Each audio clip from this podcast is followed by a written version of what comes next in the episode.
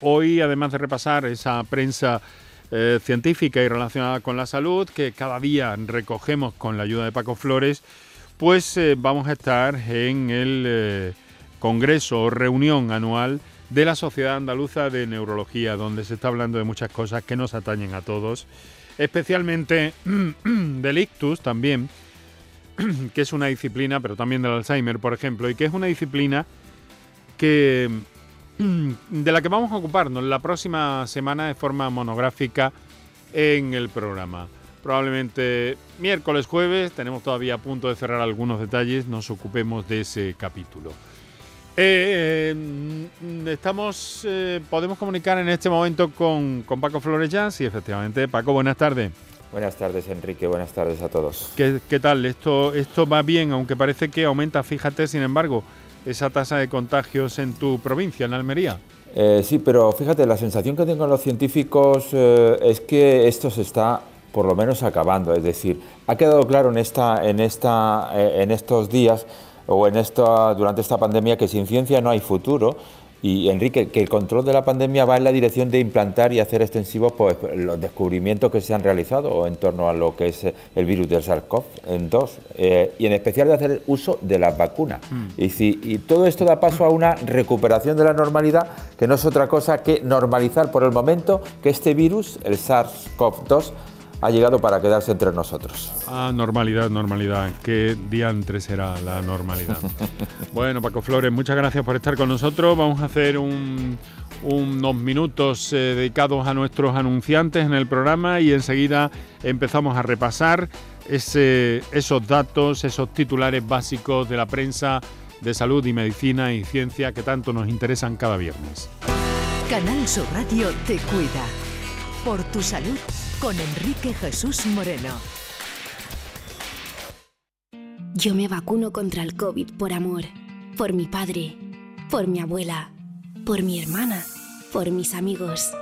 Me vacuno porque los quiero y sigo salvando vidas. Vacúnate por amor. Vacúnate contra el COVID.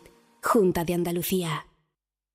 Aquadeus, ahora más cerca de ti, procedente del manantial Sierra Nevada, un agua excepcional en sabor, de mineralización débil que nace en tu región. Aquadeus Sierra Nevada es ideal para hidratar a toda la familia y no olvides tirar tu botella al contenedor amarillo. Aquadeus, fuente de vida, ahora también en Andalucía.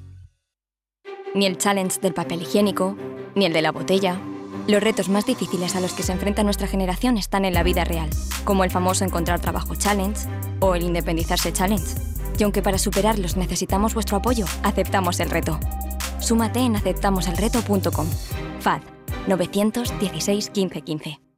En este mes de octubre, únete a Social Energy y di no a la subida de la luz. Ahorra hasta un 70% en tu factura con nuestras soluciones fotovoltaicas y aprovecha las subvenciones de Andalucía. Pide cita al 955-441-111 o en socialenergy.es. Solo primeras marcas y hasta 25 años de garantía. La revolución solar es Social Energy. Atención, Ahí la tenemos ya. Salta al ciberespacio la nueva app de Canal Sur Radio. Con una alineación impresionante. Canal Sur Radio, Radio Andalucía Información, Canal Fiesta, flamencoradio.com y Canal Sur Radio Música, todo un pelota. Señores, y con la plataforma de podcast y todas las emisiones locales y todos los programas para oírlos a cualquier hora. Es muy versátil, actúa en todos los terrenos y no renuncia a nada. El bar dice que acierta. Gana el partido seguro. Hace mucho que no se oía nada así. Es la nueva app de Canal Sur Radio. ¡Bájatela! Quédate en Canal Sur Radio, la radio de Andalucía. Medicina, prevención, calidad de vida. Por tu salud en Canal Sur Radio.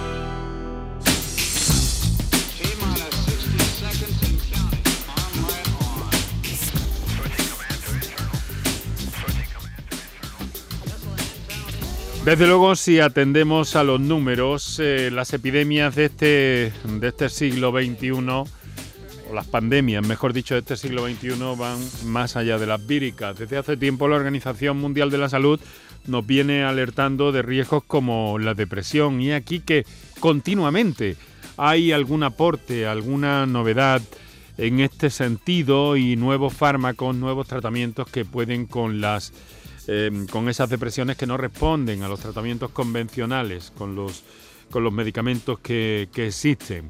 Y, y, sin embargo, colateralmente, Paco, se llega a conclusiones como que los antidepresivos pueden inhibir el crecimiento del cáncer. Esto al menos es una prueba que se ha hecho en laboratorio con ratones, ¿no es? ¿No es así? Eh, sí, tú has puntualizado muy bien, de momento en ratones, pero los antidepresivos podrían ayudar a mejorar los tratamientos modernos contra el cáncer, porque han ralentizado el crecimiento de cáncer de páncreas. Fíjate, ¿no? Eso es una ventaja de rebote.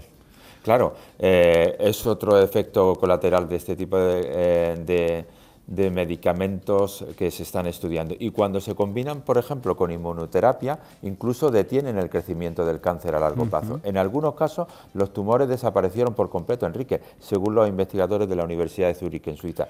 Los hallazgos ya, como has puntualizado muy bien, se probarán ahora en ensayos clínicos con humanos, de momento es solo con ratones. Lo importante es que no pare, que no pare la ciencia, que no pare la investigación y que se comunique. Por cierto, otro estudio que eh, viene a demostrar cómo los iPad o los móviles mm, de alguna forma roban el sueño a los niños. Pues sí, esto es una revisión de, 49 eh, estudios mundiales. Los expertos advierten que eh, todos los grupos de edad eh, en, todos ellos, la exposición a la luz azul de las pantallas puede suprimir la producción de melatonina, la hormona que regula el sueño, lo que restringe la duración del sueño y perturba el ciclo natural del sueño y la vigilia.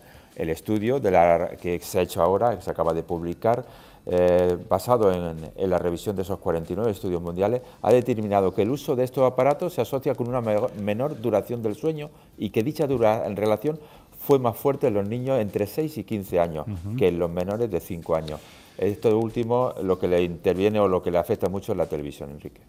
Hoy me dejas un poco absorto con la sucralosa, que yo no sabía que existía este edulcorante artificial, pero que tiene una componente o una acción psicológica o emocional también de alguna forma, porque parece ser que aumenta los antojos de comida y el hambre. Esto, caramba, esto es un arma de doble filo. Sí, eh, hay mucha controversia, Enrique, eh, sobre los efectos de los edulcorantes artificiales sobre el apetito, el metabolismo de la glucosa o el peso corporal. Mm, Ahora, un nuevo estudio defiende que las bebidas que contienen este edulcorante artificial, la sucralosa, pueden aumentar los antojos de comida y apetito en las mujeres y en las personas obesas. ¿Y por qué en estos grupos?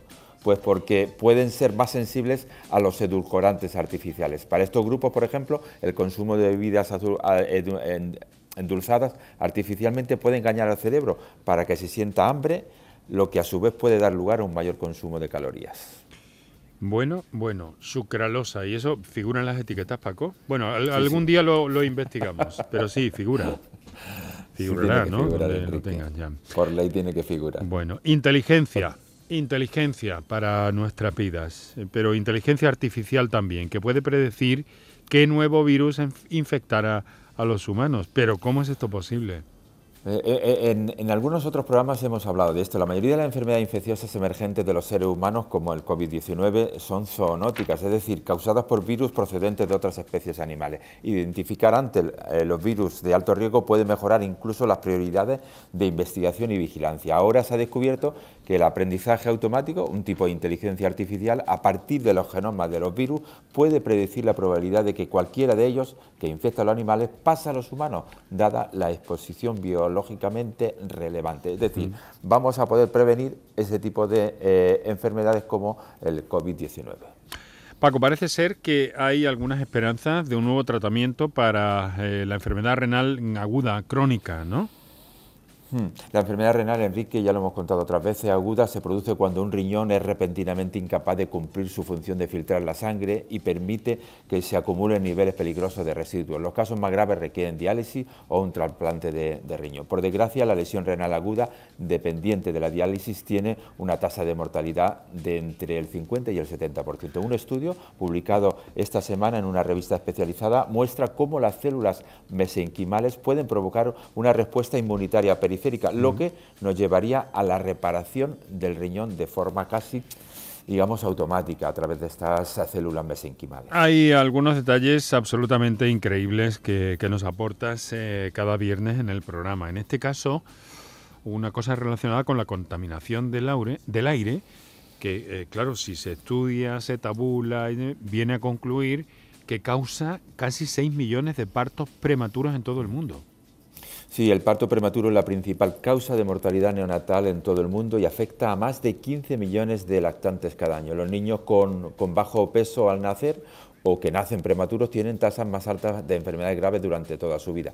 Las conclusiones de este estudio mostraron que la incidencia global del parto prematuro y bajo peso al nacer podría reducirse casi un 78% si se minimizara la contaminación del aire. Enrique. Nuestro vistazo rápido de cada viernes, pero intenso desde luego, a todas las novedades que surgen en el campo, en el territorio de la salud, de la medicina. Eh, cada semana con unos tintes distintos, eh, predominan unas cosas sobre otras, otras veces es al revés, otras veces eh, predomina lo más cotidiano, otras veces la, la, ciencia o la investigación en su sentido más, más eh, profundo o más eh, llamativo también de alguna forma. Y eso lo resumimos cada viernes aquí en el programa que les recuerdo a nuestros estupendos oyentes que en viernes llegamos hasta las seis y media. Estamos en riguroso directo, son ahora las seis de la tarde y 21 minutos. Y como les hemos anunciado al principio del programa, eh, vamos a estar en estos eh, minutos finales del programa en el que, si no me equivoco, es el cuadragésimo tercer Congreso de la Sociedad Andaluza de Neurología, o reunión anual, donde se están presentando últimos avances en el tratamiento de enfermedades que todos tenemos en la cabeza, como el Parkinson, la esclerosis múltiple, el ictus, la migraña, el Alzheimer, o la epilepsia. Ese es las materias eh, tan complejas que ocupan una parte tan importante de nuestros em, de nuestros eh, investigadores, de nuestros neurólogos en este caso, que tienen que combatir a diario con esas enfermedades. Eh, Paco, quiero que, que, nos presentes al presidente, al responsable del comité organizador, el doctor Juan Miguel Oropesa, que creo que nos escucha ya, ¿no? Buenas tardes, doctor. Muy buenas tardes, Enrique. Encantado de estar con Encantado de saludarle. Paco, un perfil de nuestro invitado esta tarde. Pues el doctor Juan Manuel Oropesa es un joven médico, muy joven, Enrique, oriundo de Castilleja de la Cuesta de Sevilla. Hay que dejar claro de la hermandad de la plaza, Enrique, para que no se peleen todos. Estudió medicina y cirugía en la Universidad de Sevilla, ciudad donde también hizo la especialidad, de neurología. Ha sido jefe del Servicio de Neurología del Hospital Universitario Juan Ramón Jiménez de Huelva hasta hace unos meses, cargo al que renunció Enrique eh, para cuidar a su hija Lola. Lo primero de todo, enhorabuena doctor por esa reciente paternidad. Muchísimas gracias. Ha tenido tiempo, no obstante, para coordinar este encuentro en el que, bueno, ya hemos señalado ¿no? algunos de los temas, doctor. Eh, Mm, de alguna forma son los grandes temas que son muy voluminosos, muy complejos los que tienen ustedes los neurólogos en este momento, ¿no? Sin duda, sin duda. La, neurociencia es uno de los campos pues más donde más se avanza junto con la, con la oncología y, son muchos los, temas y muy importantes en materia de ictus, en materia de Parkinson, en materia de Alzheimer, en materia de esclerosis múltiples y, sobre todo eh, las ganas que había, ¿no? la expectación que había por poder volver a tener este tipo de reuniones presenciales que tanto nos, nos, enriquecen ¿no? mutuamente.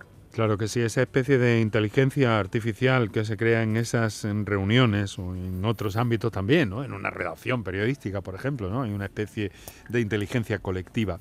Eh, doctor, ¿cómo se está desarrollando esta reunión?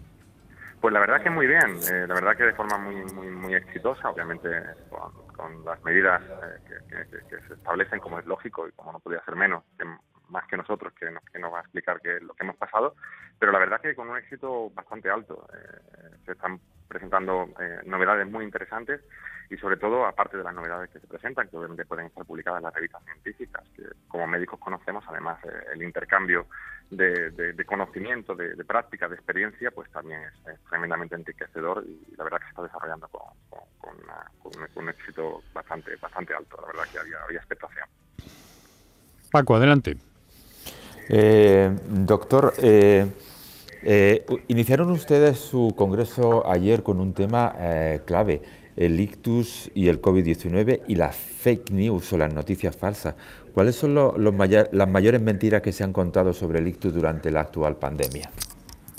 Bueno, eh, mentiras, bueno, eh, sobre dimensión, ¿no? Eh, cuando si una persona, cualquier persona busca COVID, ictus, Eh, el otro día lo estuve buscando, había como más de 8 millones de entradas solo en castellano entre revistas electrónicas, entre prensa digital, blogs, eh, divulgadores científicos. Y después, bueno, pues los datos que estamos obteniendo, ¿no? Eh, cuando ya llevamos pues este, estos, estos meses ¿no? de evolución de la pandemia, ya más de un año, eh, pues estamos viendo que no existe esa relación tan sobredimensionada. No significa que no exista, pero no tan sobredimensionada como se había planteado. ¿no? Eh, nosotros pensábamos que podía incrementar por 5 o por 6 el riesgo de padecer un ictus aquel paciente que hubiese presentado eh, la infección por COVID de forma leve, de forma moderada o grave y, sin embargo los datos que tenemos actualmente no podemos elevarlo a categoría definitiva porque obviamente esto es una cosa que estamos eh, poco obteniendo información, eh, no son superiores al 2-3% y además en ese 2-3% cuando se indagan parece que hay una serie de factores que ya existían, que ya preexistían, que predisponen al riesgo de poder padecer un ictus, ¿no?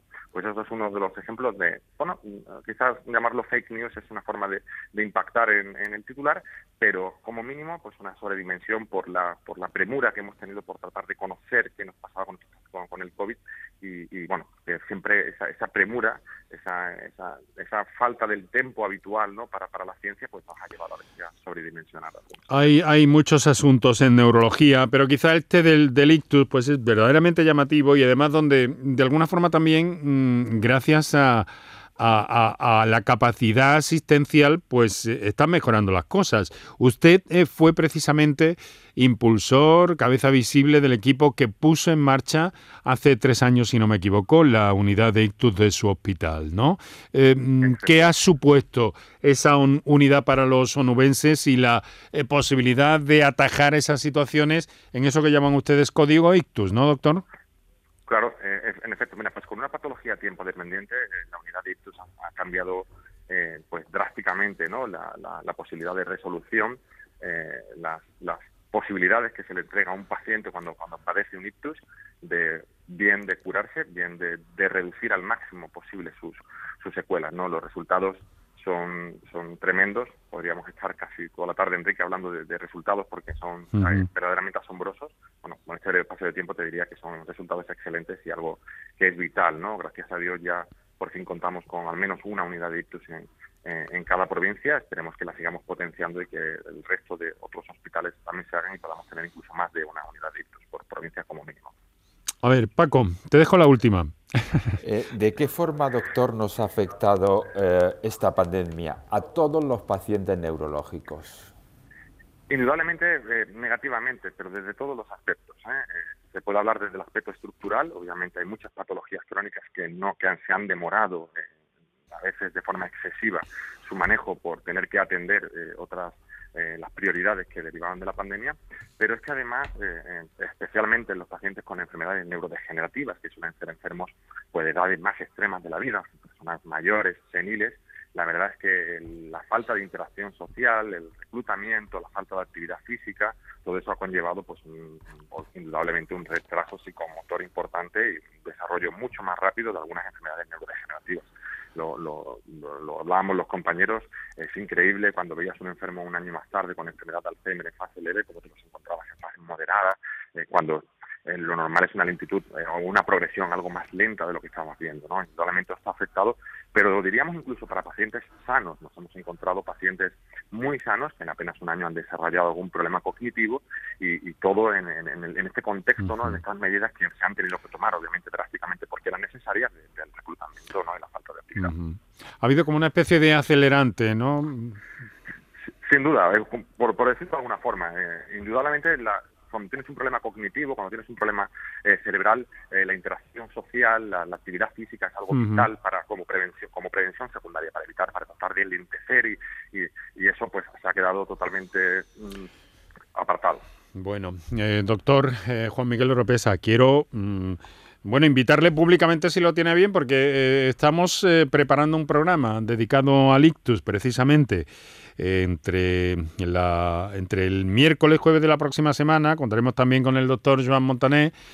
Eh, que es el responsable de, de, Ictus en, del plan de Ictus de Andalucía y con alguna otra especialista de su sociedad a la que enviamos a todos sus, eh, sus miembros reunidos eh, hasta mañana, si no me equivoco, en Huelva pues nuestros mejores deseos para que se intercambie esa información, para que circule y en definitiva eh, toda la sociedad revierta ese conocimiento en toda la sociedad.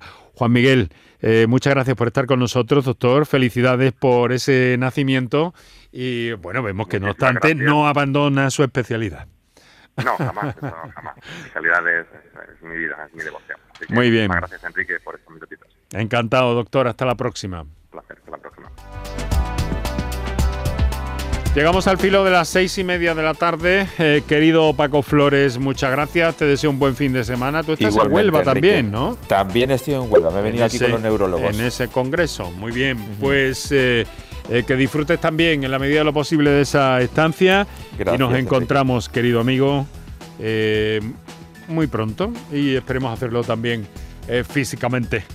Que nos encontremos y nos veamos en un sitio ahora que ya se puede más. El mejor de los saludos. Hasta la próxima luna.